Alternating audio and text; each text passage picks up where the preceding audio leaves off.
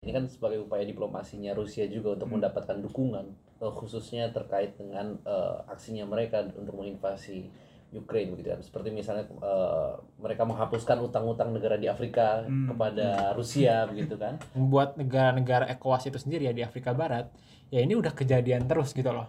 Kita ibaratnya kita kalau udah kejadian sekali kejadian dua kali kalau ke, kalau respon ketiga kita responnya sama aja. Mereka adalah korban dari sejarah panjang eh, kolonialisme juga.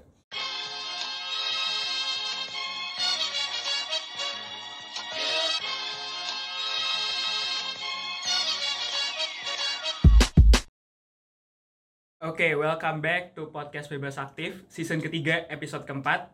Di sini ada wajah-wajah baru. Di sini ada gue Bima. Ini first time gue masuk YouTube mungkin bisa lihat mukanya dan di sini juga ada Majid. First time juga kelihatan mukanya. Dan di sini ada dua muka lama yang mungkin dari kemarin juga udah kelihatan ya sebenarnya. Nah di sini kita bakal ngobrol-ngobrol lagi seperti biasa. Ini apa maksudnya nyebut lama dan baru ya? Oh iya, perkenalan perkenalan. Oh. Dan seperti biasa kita ngumpul kalau ada masalah ya sepertinya ya. Ada Iya. masalah-masalah baru dan kebetulan di sini ada masalah kudeta. Tapi before kita masuk ke sana, jangan lupa kita masih ada di Spotify. Mungkin teman-teman bisa nonton di sana juga, bisa dengerin di sana. Dan sekarang kita bakal masuk untuk bahas ada apa sih sebenarnya di negara yang ada di bagian Afrika ini sebenarnya ada sesuatu gitu. Nah, mungkin teman-teman udah sempat baca di berita akhir-akhir ini ada sesuatu yang sebenarnya sangat mengejutkan gitu ya ada kudeta. Nah, kelas what happened sebenarnya di Niger sebenarnya ada ada apa sih kenapa ada kudeta kayak gitu? Oke, jadi yang pertama mesti teman-teman tahu ya, terutama audiens Indonesia, ini kudeta di Niger ya, Oh, Niger, bukan ya. Nigeria. Karena ini banyak yang salah gitu, Iya, bahkan betul. sampai TV-TV dan kanal berita nasional salah karena ini emang dua negara yang bertetanggaan, tetapi sebenarnya dua negara yang berbeda gitu. Tidak benderanya aja udah beda. Tapi Nigeria juga ada hubungannya nanti. Nigeria ada Oh, hubungannya. iya, iya. Nanti kita Nanti, coba bahas nanti. Nigeria. Nah. Tapi tetangga masa gitu Ya. Tapi yang sekarang terjadi kudeta itu di Niger, yakni pada Rabu minggu lalu 26 Juli itu terjadi kudeta terhadap Presiden Muhammad Bazoum, presiden eh, terpilih demokratis pertama di Niger yang dikudeta oleh pas pampresnya sendiri ini. Jadi Hmm. betrayal at its closest gitu. Dari pas pampres, bukan tentara dari barak eh, marching ke Presidential Palace, benar-benar dari tentara-tentara yang jagain dia dan oleh karena itu eh, terjadi kudeta dengan cepat dan kemudian di daulat ada Jenderal eh, Ciani. Itu dia sebagai pemimpin sementara gitu dari eh, Niger. Dan ini sudah memancing respon yang keras dari kawasan dari kawasan Afrika Barat terutama dari komunitas ekonominya itu ECOWAS dan kemudian juga dari dunia internasional karena ini berkaitan dengan banyak aspek juga gitu banyak aspek eh, kemudian pena- penanggulangan terorisme ada juga terkait eh, rare earth seperti uranium dan ini menjadi keberlanjutan tren eh, kudeta-kudeta yang sebelumnya juga kalau teman-teman ngikutin ada di negara-negara Yes. tetangganya eh, Niger yakni Mali dan Burkina Faso. Oke kayak gitu. Nah sebenarnya gue tuh penasaran gitu loh. Kenapa Afrika tuh sebenarnya identik dengan kudeta sih? Kenapa kenapa terus-terusan ada gitu loh? Mungkin ada yang mau coba untuk explain ke Ya. teman-teman? Jadi kalau kita lihat yang terjadi di eh, Niger beberapa waktu terakhir ini kan sebenarnya juga bukan pertama kali terjadi di Niger ya. Eh, bahkan eh, presiden yang baru digulingkan ini juga presiden yang terpilih secara demokratik Betul. pertama kali. Pertama gitu. kali. Artinya sebelumnya ada Sejujurnya sebelumnya nggak pernah pergantian- demokratik. Kalau nggak salah, lima kali tuh kudeta. Niger eh, lima kali. kepemimpinan eh, melalui proses eh, kudeta. Hmm. Dan Niger nggak sendirian karena di wilayah eh, Afrika Barat, West Afrika, terutama di wilayah Francophone, wilayah yang berbicara bahasa Prancis karena mereka dahulu dijajah oleh Prancis, kudeta itu eh, sesuatu yang terjadi secara eh, sangat sering gitu ya. Eh, sebagai ya kira-kira mod- modus pergantian kekuasaan eh, pasca kemerdekaan yang cukup reguler.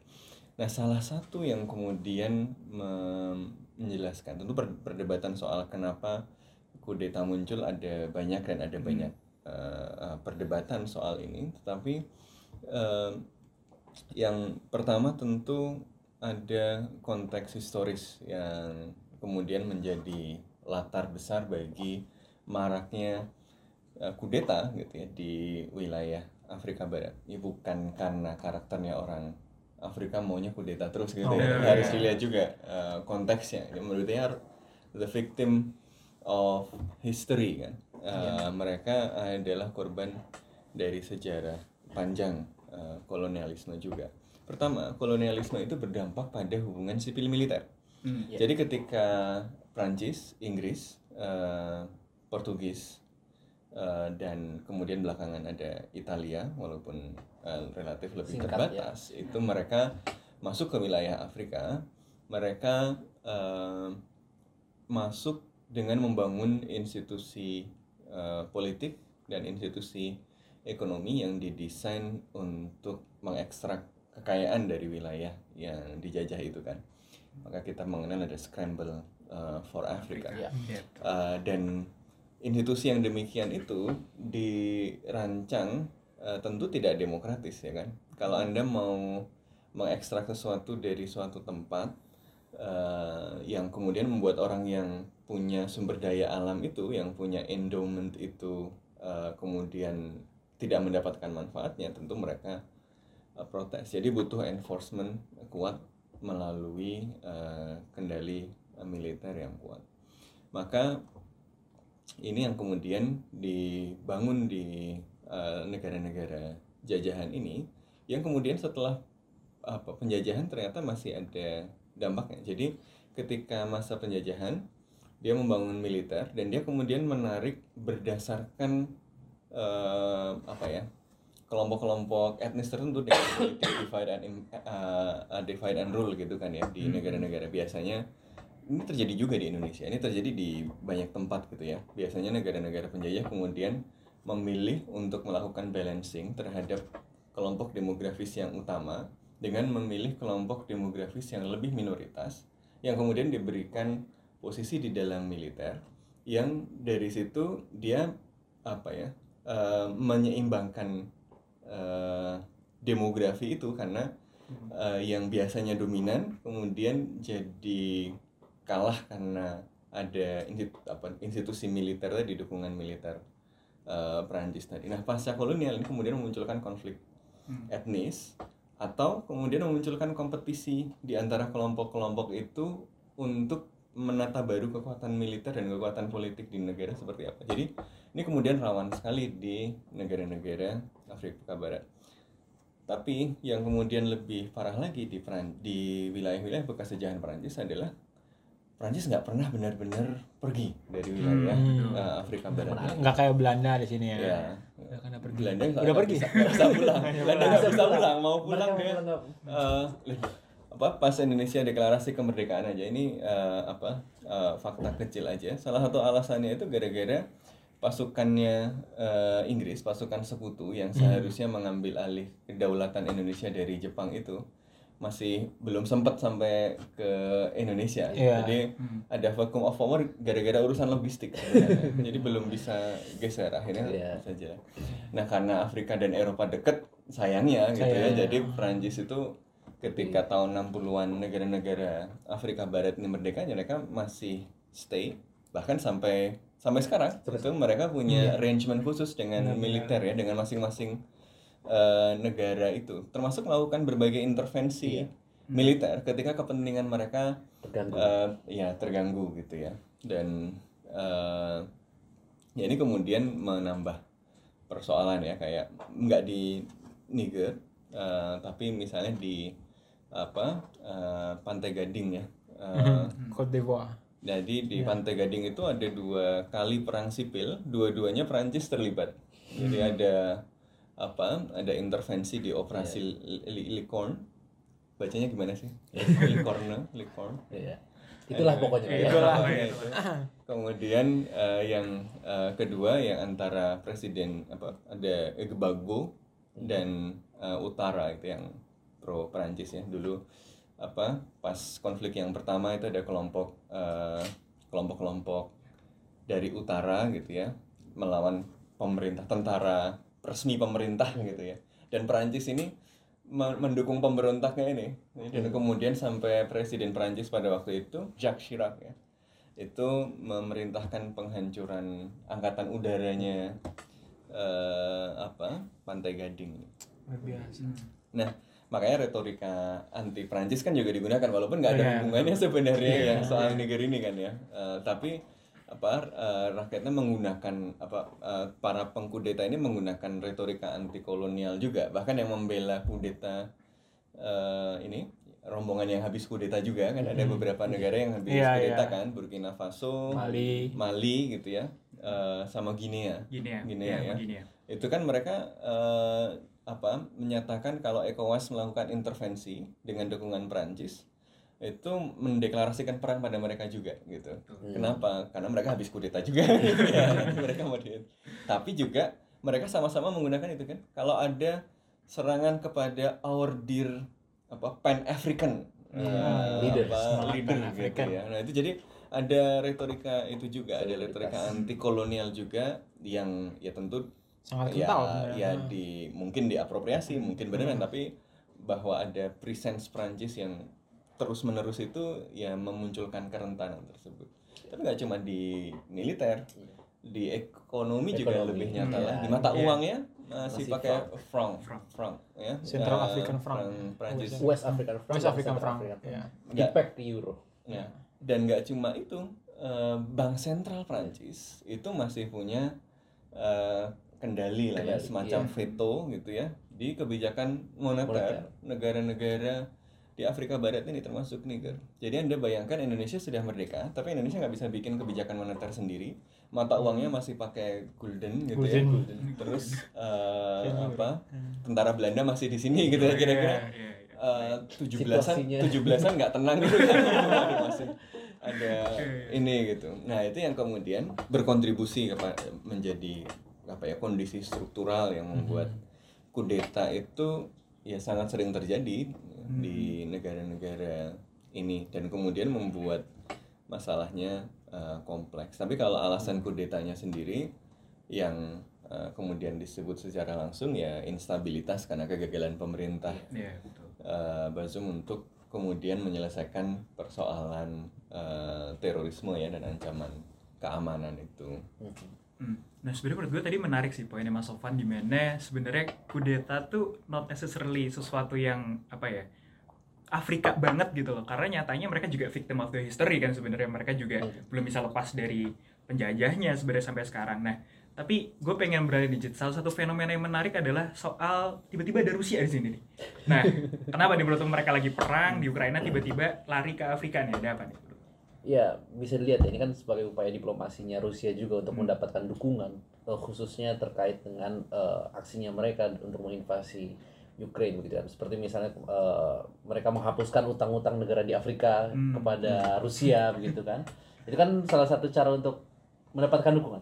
Lagian buat apa kan? Masa tiba-tiba orang ya udah nggak usah bayar utang gitu kan. Itu kan Ya, ya. mencurigakan gitu kan. Pasti ada maksudnya. ada maksudnya ada maunya dan ini kelihatan juga kan ketika ada eh, apa namanya ada eh, ku- kudeta ini ada eh, juga narasi anti barat sekaligus pro Rusia Hmm, itu kan iya. karena sebagai bisa dilihat sebagai lawan utamanya barat ya kalau nggak Cina ya Rusia Rusia, saat itu iya, dan iya. khususnya urusan eh, per- eh, keamanan Ada ya demo pendukung kudeta itu pakai apa? Eh, selamat Iya. tinggal Prancis gitu kan.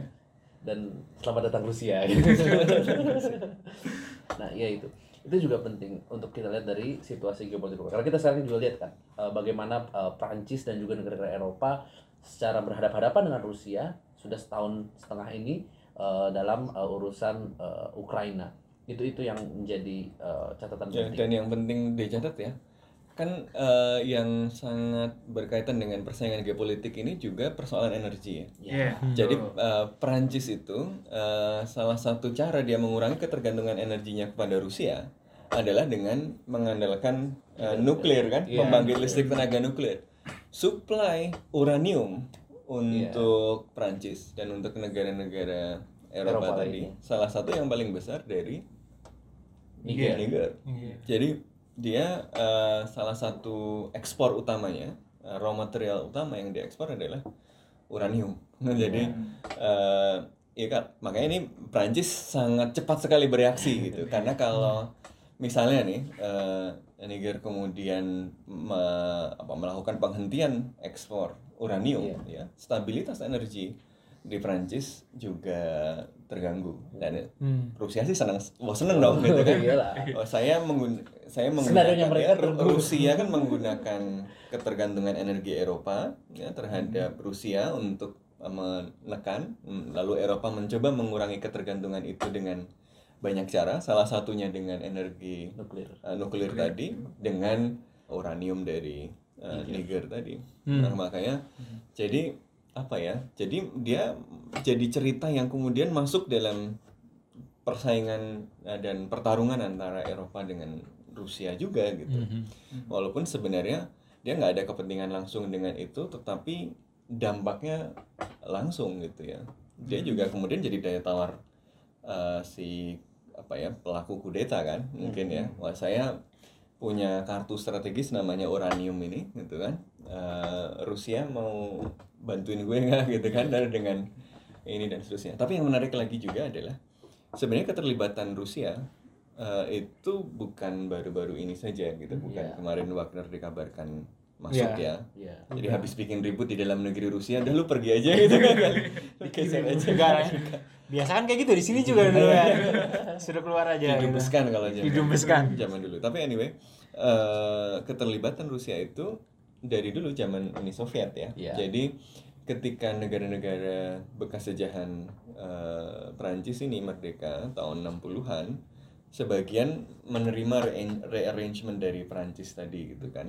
Eh, dengan tadi eh, CFA apa mo- eh, moneternya masih tunduk masih ya ada derajat tertentu dikendalikan Prancis kemudian ekonominya juga dan militernya masih ada bilateral eh, arrangement tertentu.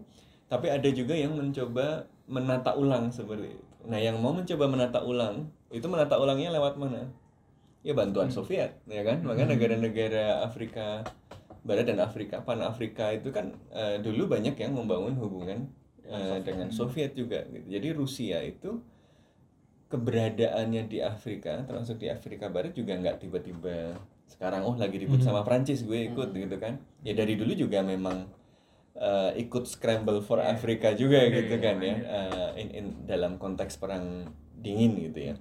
Jadi dia sudah eh, ada di situ dan ya hubungan lama itu kemudian dimanfaatkan gitu. jadi.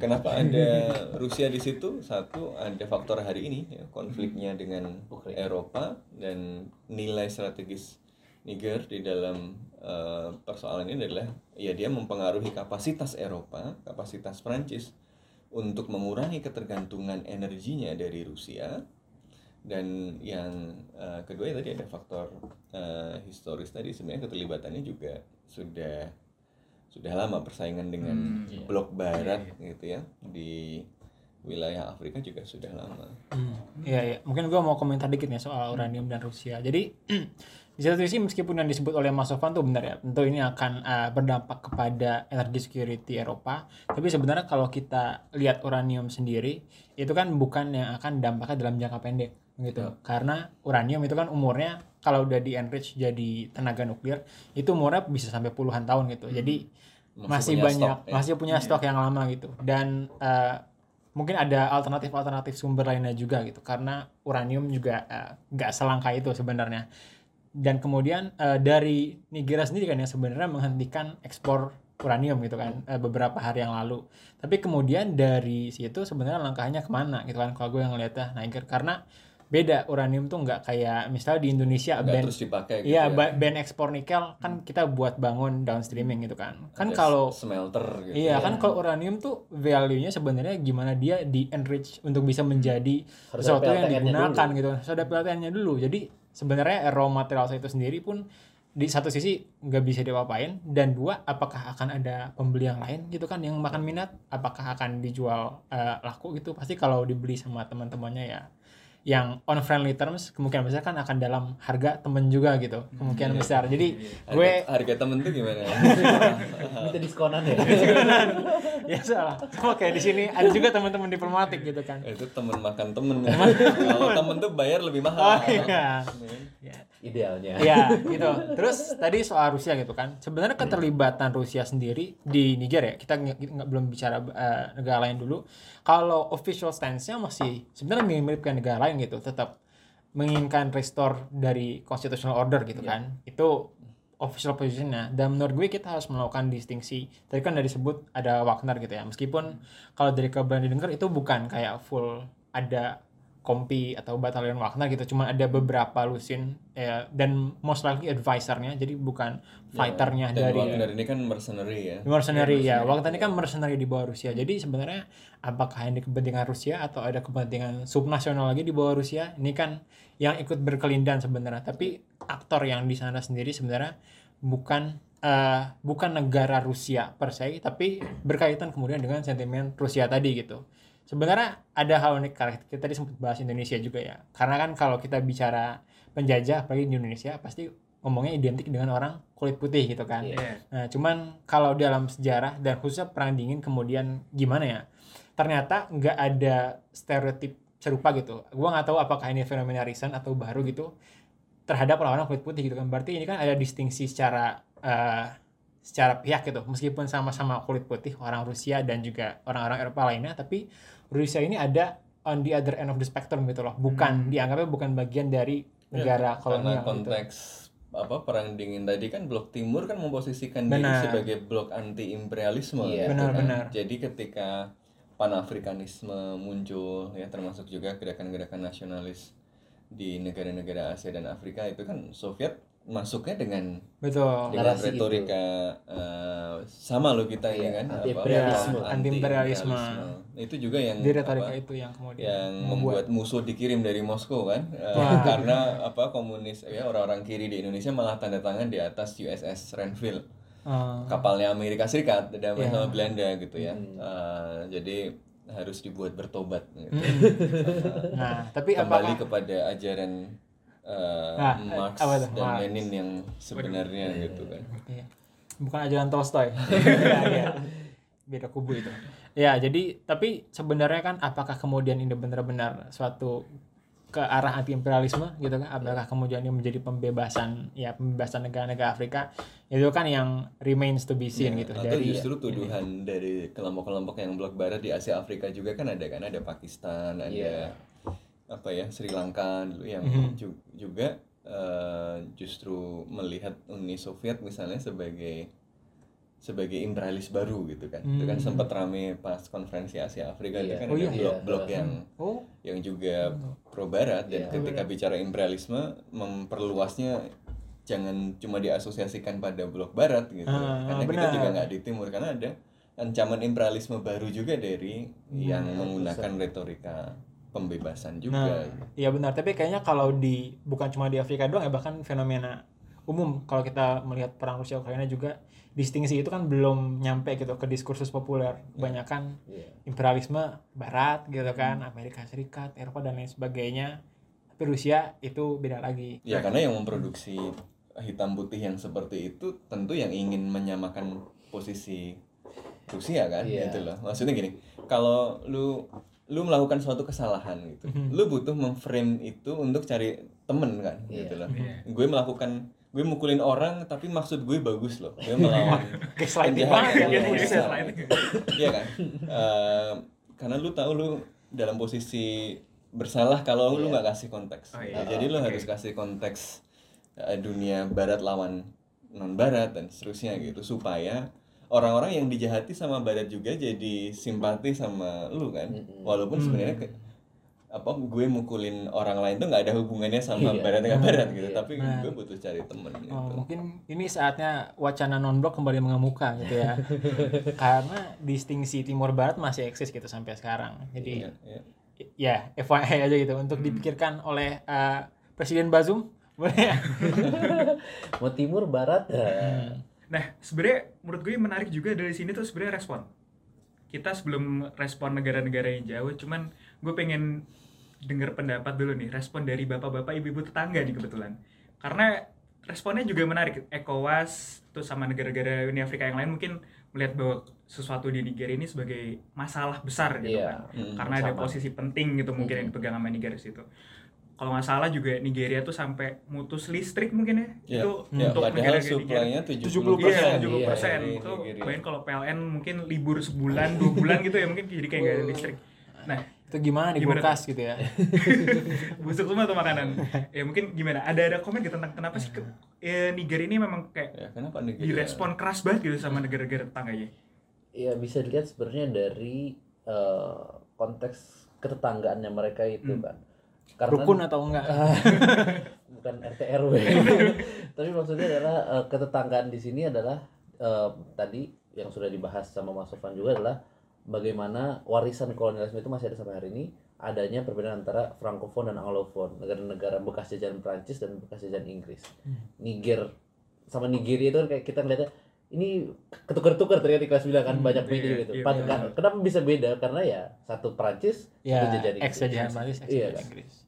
Kemudian juga eh, bisa dilihat di ECOWAS ini kalau kita tarik ke ECOWASnya Nigeria ini salah satu negara yang punya peranan paling penting Ya, di situ. dominan, ya. dominan. Paling besar ekonomi Paling paling, besar besar, ekonomi. populasi. Iya jadi dia ingin juga mengamankan ECOWAS itu sendiri dari eh, ancaman eh, internal begitu kan karena beberapa negara anggota lainnya juga pernah ada yang dihukum karena melakukan kudeta itu tadi sebelumnya. Tapi ya diplomasinya kemudian eh, berjalan setelah ada hukuman itu tapi setidaknya eh, formalnya legal formalnya di atas kertas ya dihukum dulu lah begitu. Mhm.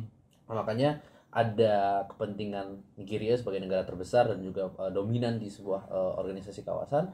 Dan juga tadi ada divide antara bekas jajahan Prancis dan bekas jajahan Inggris. Karena misalkan di ECOWAS sendiri negara-negara bekas jajahan Inggris tuh pengen punya uh, mata uang sendiri loh, mata uang kayak euro gitu tapi namanya eco gitu kan. Tapi kan selalu diveto sama Prancis karena uh, dianggap akan mengganggu uh, dominasi mereka di mata uang franc uh, West African franc itu. Hmm. Jadi eh, apa namanya mereka punya kepentingan ekonomi juga di situ. Hmm, iya iya. Tapi Iya. kalau menurut gue mungkin lebih lihat regional dynamics-nya ya. Karena kan ini dalam waktu dekat ya, eh, satu atau dua tahun nih. Kalau kita runut dari Burkina Faso, Mali, Hmm. dan kemudian Iya. eh, Niger ini kan. Jadi kayak ada penyakit menular gitu. Iya, ya, jadi kita kayak gitu. apa kayak dulu pernah dingin kan ada teori domino teori Iya, gitu iya, kan. iya. Jadi set set set jatuh gitu.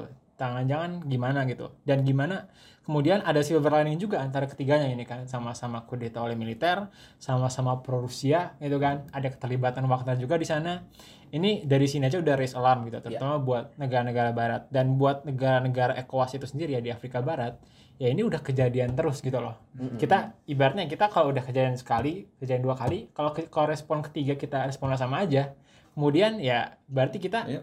Apa menarik hasil dan, yang sama dan, gitu dan dong kita juga punya penyakit yang sama ya kan itu Ah. negara-negara Afrika Barat itu rawan kudeta juga gitu Iya, kan ya jadi kalau saya jadi eh, Tinubu ya, Tinubu, eh, Presiden Nigeria. Presiden Nigeria yang baru Nigeria, ya, yang baru. yang kemarin sempat kita bahas Kita juga bahas, kan iya, di itu Iya. pemilunya apa Bermasalah eh, juga. Iya. kontroversi Oh. ada konflik antara utara dan Utara selatan selatan, dan iya. seterusnya kalau apa ya bola kudeta menggelinding gitu kan Mm-mm. ya saya juga bisa dikudeta Kudeta. gitu kan Eh, kekhawatiran. jadi harus harus ada norma yang ditegakkan supaya dia nggak nggak kemudian Jadi korban iya, selanjutnya. Dikerasin korban gitu. selanjutnya gitu kan ada Iya. faktor itu juga gitu jadi eh, ya biar penyakitnya kalau itu dianggap sebagai penyakit itu nggak menular gitu kan jadi harus di Iya. Orang lain Dan- COVID lockdown, ini COVID malah kudeta. ya dan dan ini di lockdown biar biar kudetanya biar kudetanya nggak Nggak menular menyebar. Ke mana? Oke kayak sama ya. Ya, tapi sebenarnya hari ini juga itu kan eh, sebenarnya kan di ultimatum gitu ya sama Yes. ECOWAS eh, semingguan yang lalu itu untuk kemudian hari restore ini kan ya ya restore constitutional 6 ya, order eh, mengembalikan presiden Bazoum dan eh, akan kalau tidak sampai hari Minggu hari ini ya eh, tanggal 6 Agustus itu tidak kemudian dilakukan akan ada respon dari ECOWAS. Dan salah satu kemungkinan adalah intervensi. militer Ya. ini kan. Nah ini berarti eh, merupakan suatu langkah yang keras banget menurut gue karena ya meskipun kalau dilihat ECOWAS juga pernah ternyata eh, kudeta eh, kudeta eh, intervensi militer sebelumnya gitu ya. Iya. Cuman ternyata ECOWAS ini eh, bisa keras dan punya eh, sisi militer yang muskular juga gitu tapi berani. ECOWAS ini menarik ya padahal namanya itu ekonomi ekonomi community kan ekonomi community tetapi dia punya sayap militer Punya untuk militer. menegakkan integrasi Iya, ekonomi ada koordinasi militer itu namanya Ekomok gitu kan. Iya. Dan dia udah ada beberapa kali intervensi militer juga sebelumnya, terutama yang dari eh, kalau kalau ada kejadian kudeta atau yang terakhir tuh di, di Gambia kalau nggak salah Iya. 2017 gitu eh, yang kemudian presidennya nggak mau nggak mau Turun. gitu dan kemudian intervensi di situ tapi kayak nature-nya agak beda karena kan kalau teman-teman di Gambia kalau tahu ya di Gambia itu kan negara yang dikelilingi oleh Senegal ya Iya, jadi negara itu kayak Negara sepanjang kecil. sungai Iya. kayak negara sepanjang Ciliwung gitu loh. Jadi kayak sepanjang itu doang. Jadi apa namanya untuk intervensi ke sana relatif mudah, gak begitu banyak perlawanan Iya. dan langsung selesai misinya gitu kan. Nah Niger ini kan beda gitu. Salah satu negara Lebih besar. terluas di Afrika gitu dan kemudian ya berbatasan dengan lebih banyak negara juga jadi bahkan Iya. lebih kompleks. Ya, dan yang bikin kompleks tentu saja apa yang dijadikan alasan untuk kudeta tadi persoalan eh, ancaman dari kelompok-kelompok insurgensi dan kelompok teroris di eh, wilayah Afrika Barat ini kan Mali ini kan ngelawan Boko Haram aja juga nggak selesai-selesai Iya. masih Betul. belum selesai kemudian eh, kelompok-kelompok apa ISIS ya dan afiliasi Al Qaeda juga masih aktif gitu. Jadi ketika ISIS itu habis di eh, di Suriah. Ya, malah yang aktif kan di wilayah Di Afrika. Afrika gitu ya, Eh, yang kemudian ya menghadirkan instabilitas di banyak kawasan tadi dan dijadikan pretext bagi kelompok-kelompok militer tadi. Wah ini penguasa sipil terlalu lemah. Atau kalaupun tadinya bukan sipil ya ya dia jenderal yang nggak cakap gitu kan harus digantikan yang lebih jago mengendalikan situasi gitu kan. Dan kemudian eh, para pelaku kudeta ini yang melakukan eh, kudeta gitu kan. Nah jadi eh, nah ini yang kemudian menurut gue juga kalkulasi yang penting kan. Apakah misalnya intervensi militer itu akan menghadirkan stabilitas yang membuat ancaman dari insurgensi tadi dari kelompok-kelompok pemberontak dari kelompok-kelompok yang apa yang ya seperti ISIS Al Qaeda ya. tadi itu kemudian eh ya bahkan mungkin Boko Haram dan seterusnya dari itu kemudian makin bisa dikendalikan atau malah makin parah ya jadi bayangkan kalau negara kemudian ada perang gitu ya Hmm.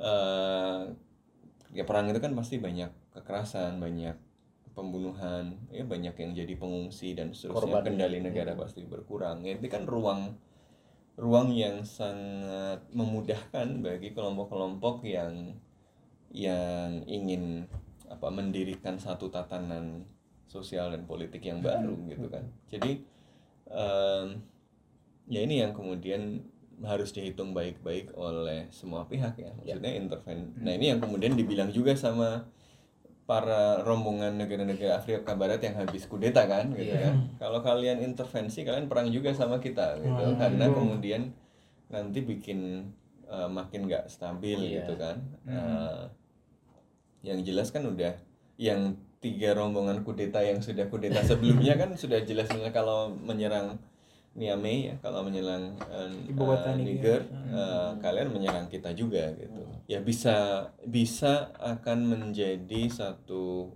konflik kawasan. Iya. bukan cuma urusan dengan eh, Niger saja gitu, tapi dengan ya hampir seluruh Afrika Barat akan kena gitu. Dan kalau Afrika Barat akan kena ini akan mengalami transnasionalisasi eh, konflik, ya Konflik, proliferasi mm, apa jaringan Boko Haram ISIS dan macam-macam juga makin Mendapatkan tempat untuk mendapatkan tempat ya konflik antar bangsanya ada konflik pasca kolonialnya ada konflik Aduh. eh, transnasionalnya teroris dan macam-macamnya ada Jadi semua menu konflik ada di situ nanti orang milih menu kan Tapi singkat mas mungkin. a tragedy Singkat mas mungkin. tragedi. Aku pengen nanya, eh, kira-kira sebenarnya apakah respon untuk intervensi militer tuh overkill gak sih atau berlebihan atau enggak sebenarnya respon seperti itu? It's a difficult question ya. Hmm. Eh, ya tentu eh, tadi ada pertimbangan bahwa kalau tidak direspon dengan tegas, dia bisa berdampak kepada yang lain juga loh. Gitu kan. tetangganya Nanti juga nggak stabil loh. Nanti, oh ternyata eh, kalau dalam situasi konflik begini, kalau gue punya kapasitas militer yang cukup, gue punya kendali pada satu segmen militer tertentu yang berani, gue bisa kudeta loh tanpa harus melewati pemilu. Yang mahal kan? Jadi presiden baru gue tinggal eh, ambil aja presiden kan? Eh, culik dia taruh dia di mana gue jadi presiden. Nggak ada yang gangguin kok gitu. Temen gue makin banyak. Ya nanti makin banyak kudeta terjadi. Yang kemudian bisa memunculkan instabilitas juga. Karena kudeta itu pasti akan ya secara umum ya dari studi soal uh, kudeta selama berdekade di Afrika Barat secara umum memunculkan instabilitas. Dia akan Iya. memunculkan siklus, Siklus kudeta, kudeta-kudeta lagi kudeta gitu loh. Dan memutusnya uh, susah.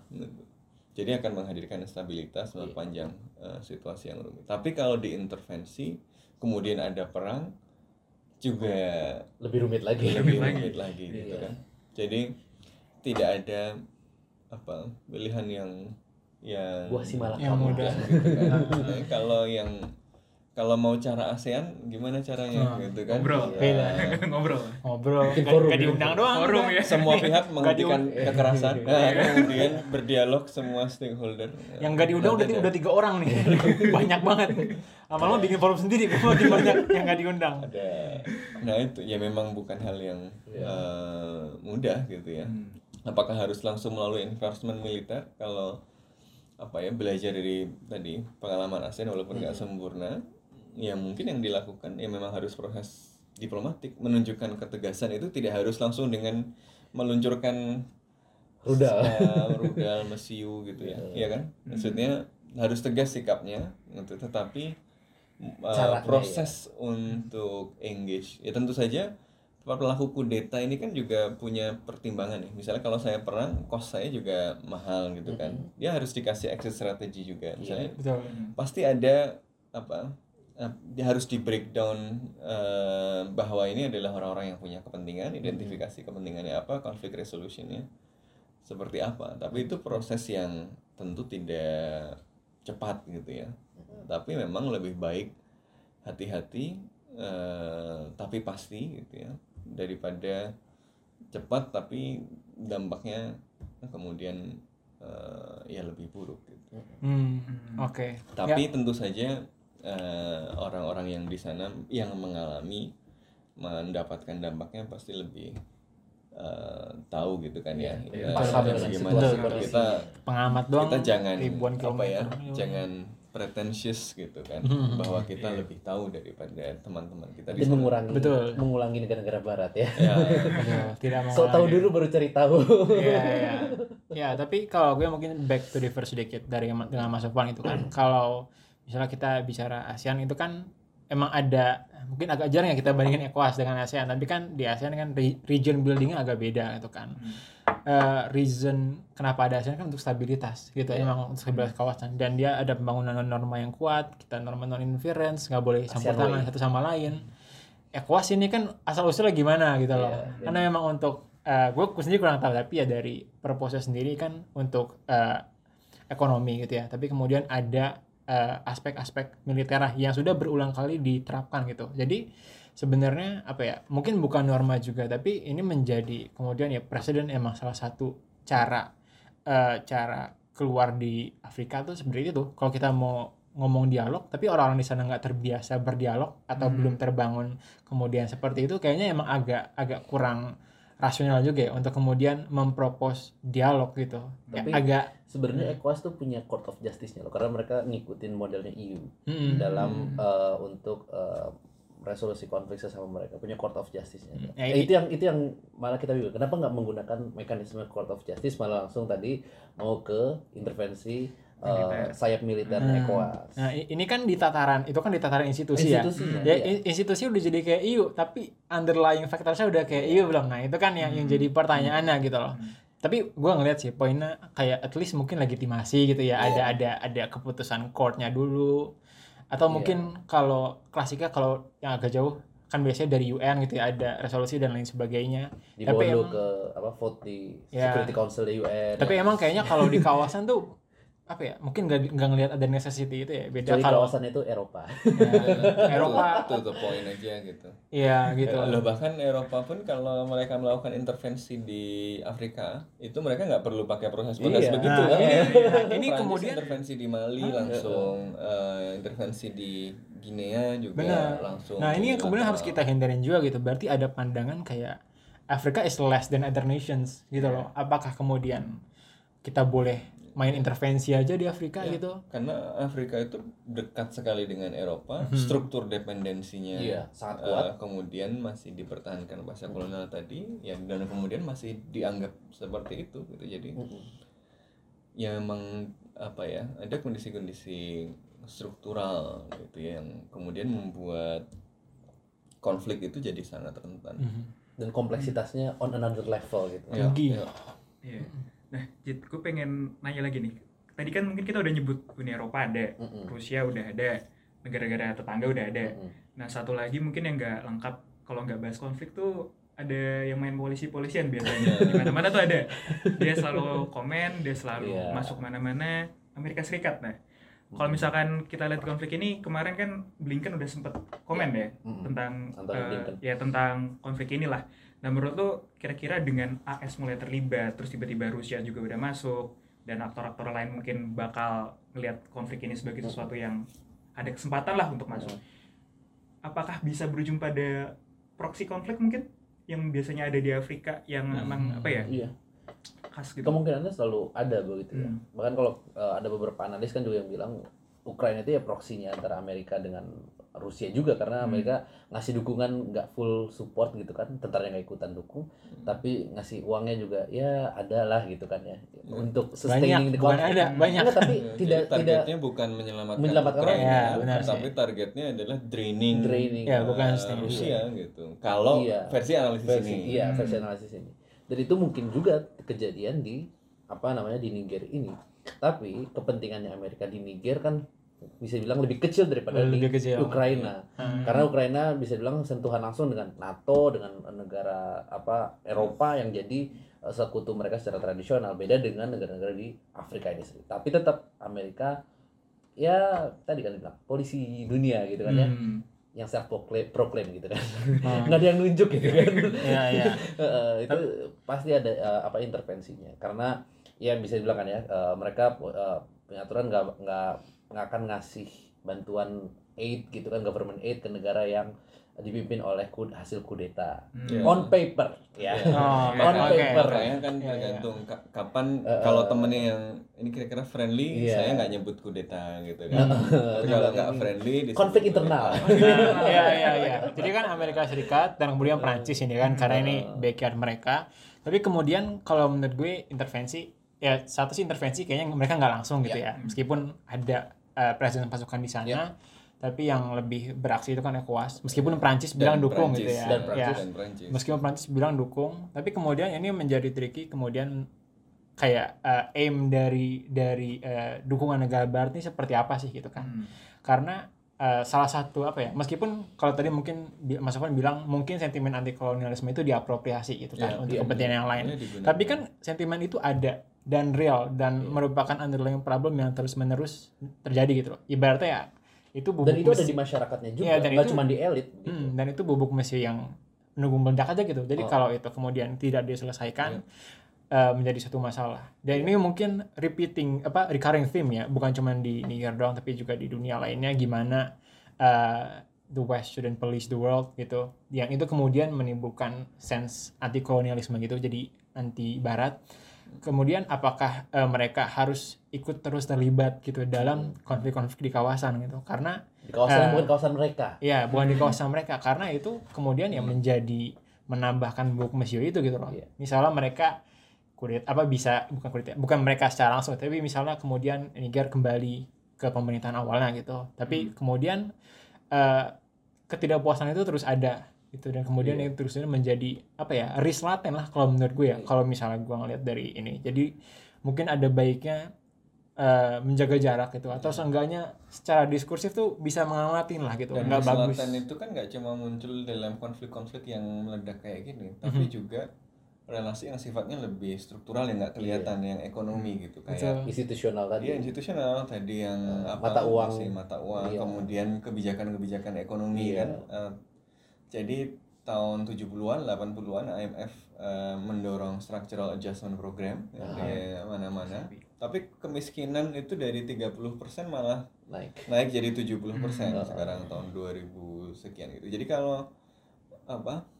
Padahal kekayaan alamnya banyak dan Iya. seterusnya Mhm. gitu. Ja- Jadi ada maksudnya ya orang-orang yang merasa apa kondisi kok memburuk dan macam-macam ya ya tentu apa Benar, ya, melihat benar, ini benar. sebagai masalah gitu kan jadi Iya. tidak intervensi itu tidak cuma yang berbentuk Militer. apa ya, Iya, iya, militer dan langsung. Iya. muncul tapi juga yang sifatnya nggak kelihatan gitu ya Betul, betul. Balik layar. yang panjang layar. gitu tadi yang mungkin malah justru lebih mendasar gitu Iya. Nah, kelas mungkin gue pengen sedikit mungkin beberapa dari obrolan ini. Kira-kira menurut lu ada nggak cara untuk merekonsiliasi konflik ini? Way outnya apa dari konflik ini menurut lu? Oke, jadi kalau rekonsiliasi kan kita bicara kalau satu orang udah punya objektif yang deket nih. Hmm, Tapi ini kan dua-duanya kayaknya at the other end of the spectrum gitu. Hmm. Mereka ya kudeta, pengen berkuasa, bertahan dengan bantuan Rusia dan pihak-pihak lainnya. Sementara yang lain eh, ya ECOWAS dan juga negara-negara Barat ingin reassert Presiden Bazoum gitu kan dengan Hmm. constitutional order di eh, Niger. Jadi sebenarnya kalau ditanya rekonsiliasi dalam waktu dekat, eh gue nggak yakin gitu. Jadi nggak ada nggak- ada- nggak Jadi yang kemungkinan dalam waktu dekat adalah bukan rekonsiliasi tapi resolusi, alias Hmm, resolusi salah satunya misalnya dengan cara militer Hmm. gitu kan, yang kemungkinan eh, akan terjadi karena gue juga nggak melihat ini akan terus dibiarkan gitu oleh eh, baik ECOWAS maupun eh, negara-negara ekstra Afrika gitu yang berkepentingan di sana. Nah tapi ya penting sebenarnya ya di di eh, bring up oleh Bima ya, mungkin Bima jiwanya sangat rekonsiliatif gitu ya. luar biasa Luar Karena biasa. UGM jadi Waduh, waduh, ya, Peace kamu studies. Oh, iya, peace studies. kalau di iya. war studies Waduh. Ya. alirannya lain Iya, karena rekonsiliasi itu wak- apa eh, merupakan aspek yang penting juga buat Yes. dilihat gitu kan. Benar. Orang banyak berhenti cuma sampai resolusi. Oh iya Presiden Bazoum udah naik lagi. But then what gitu kan? Iya. Apa kemudian untuk pertanyaan-pertanyaan eksistensial yang harus dijawab, apakah kemudian kudeta ini akan terus terjadi lagi? Hmm. Yang menjadi root problemsnya itu kan nggak pernah cuman eh, kudeta ya, nggak pernah cuman militer sendiri, tapi juga kemiskinan, kolonialisme dan lain sebagainya. Dan itu yang kemudian harus coba direkonsiliasikan bersama-sama gitu loh. Dan, itu akan nambah pertanyaan baru. Nggak cuma who gets what, why, and how gitu, tapi who punish whom and how begitu. Hmm. Karena dalam proses itu pasti ada yang pihak yang dalam tanda kutip terhukum begitu. Hmm. Iya. Oh, tapi menurut gue yang lebih penting pertanyaannya adalah eh, kita mau jadi apa gitu loh sebagai bangsa gitu kan. Hmm. Kemudian kalau kita cu- kita pengen jadi negara, oh ya kita anti kolonial, kita pro Rusia gitu kan. Hmm. Sama aja aligning kita cuman ke dari kubu lain gitu loh. Hmm. Jadi eh, kemudian harus ada aspek itu yang kita bangun perlahan-lahan gitu ya. Tapi itu merupakan suatu aim yang harus dicapai Iya. menurut gue. Hmm, Oke, mungkin closing statement dari Mas Sofan karena kita kontekstual mungkin ya, gue pengen ngasih konteks. Kenapa orang Indonesia harus peduli sama kudeta yang emang tempatnya jauh banget nih dari negara kita? Kenapa? Ya karena eh, dunia kita sangat terhubung ya seperti tadi eh, yang sudah kita diskusikan yang terjadi di Niger ternyata menarik kekuatan-kekuatan besar yang ada di epicentrum konflik global hari ini kan. Ada Rusia, ada Prancis, Amerika Serikat mungkin ketarik dan seterusnya. Yang dari situ kita bisa dapat pelajaran juga gitu ya bahwa eh, yang global dan yang lokal itu selalu eh, tertaut gitu ya. Dan apa yang terjadi di Indonesia apa yang terjadi di Rusia apa yang terjadi di Laut Cina Selatan apa yang terjadi di Niger. Selat Taiwan dan yang lain-lain ya uh, one way or another itu akan uh, saling terhubung gitu satu sama lain. Jadi ya penting untuk punya horizon yang luas punya cakrawala yang luas tadi minimal untuk mendapatkan pelajaran. Kedua untuk memahami faktor-faktor apa yang bisa memunculkan uh, risiko-risiko dari hal tersebut kan? Misalnya dampaknya pada krisis energi dampaknya kepada uh, peningkatan ketegangan uh, di level global. Kalau nanti instabilitas di Afrika Barat makin meluas apa dampaknya misalnya? Eh, misalnya dampaknya pada kejahatan-kejahatan transnasional gitu kan? Risiko mak- penguatan kelompok-kelompok eh, seperti ISIS atau Al Qaeda misalnya tentu ya ada risikonya juga kan ke Indonesia dan seterusnya gitu loh. Jadi eh, apa ada ada banyak jalur gitu. Dan inilah kenapa kemudian ya hubungan internasional atau apa yang terjadi di dunia itu ya penting untuk kita pelajari tentu dengan kerendahan hati gitu ya. Hmm. Oke, jadi on that note mungkin itulah akhir dari percakapan kita. Semoga kudeta yang ada di Niger itu cepat selesai. Ada rekonsiliasinya mungkin ya setelah Iya. dari resolusi sehingga orang-orangnya tetap ya punya kesejahteraan lah. Jangan sampai mereka menderita terus karena ada konflik kepentingan dari para elit-elit ya. Jangan lupa untuk subscribe eh, channel kontekstual dan jangan lupa untuk dengerin di Spotify juga. See you di next episode. Bye.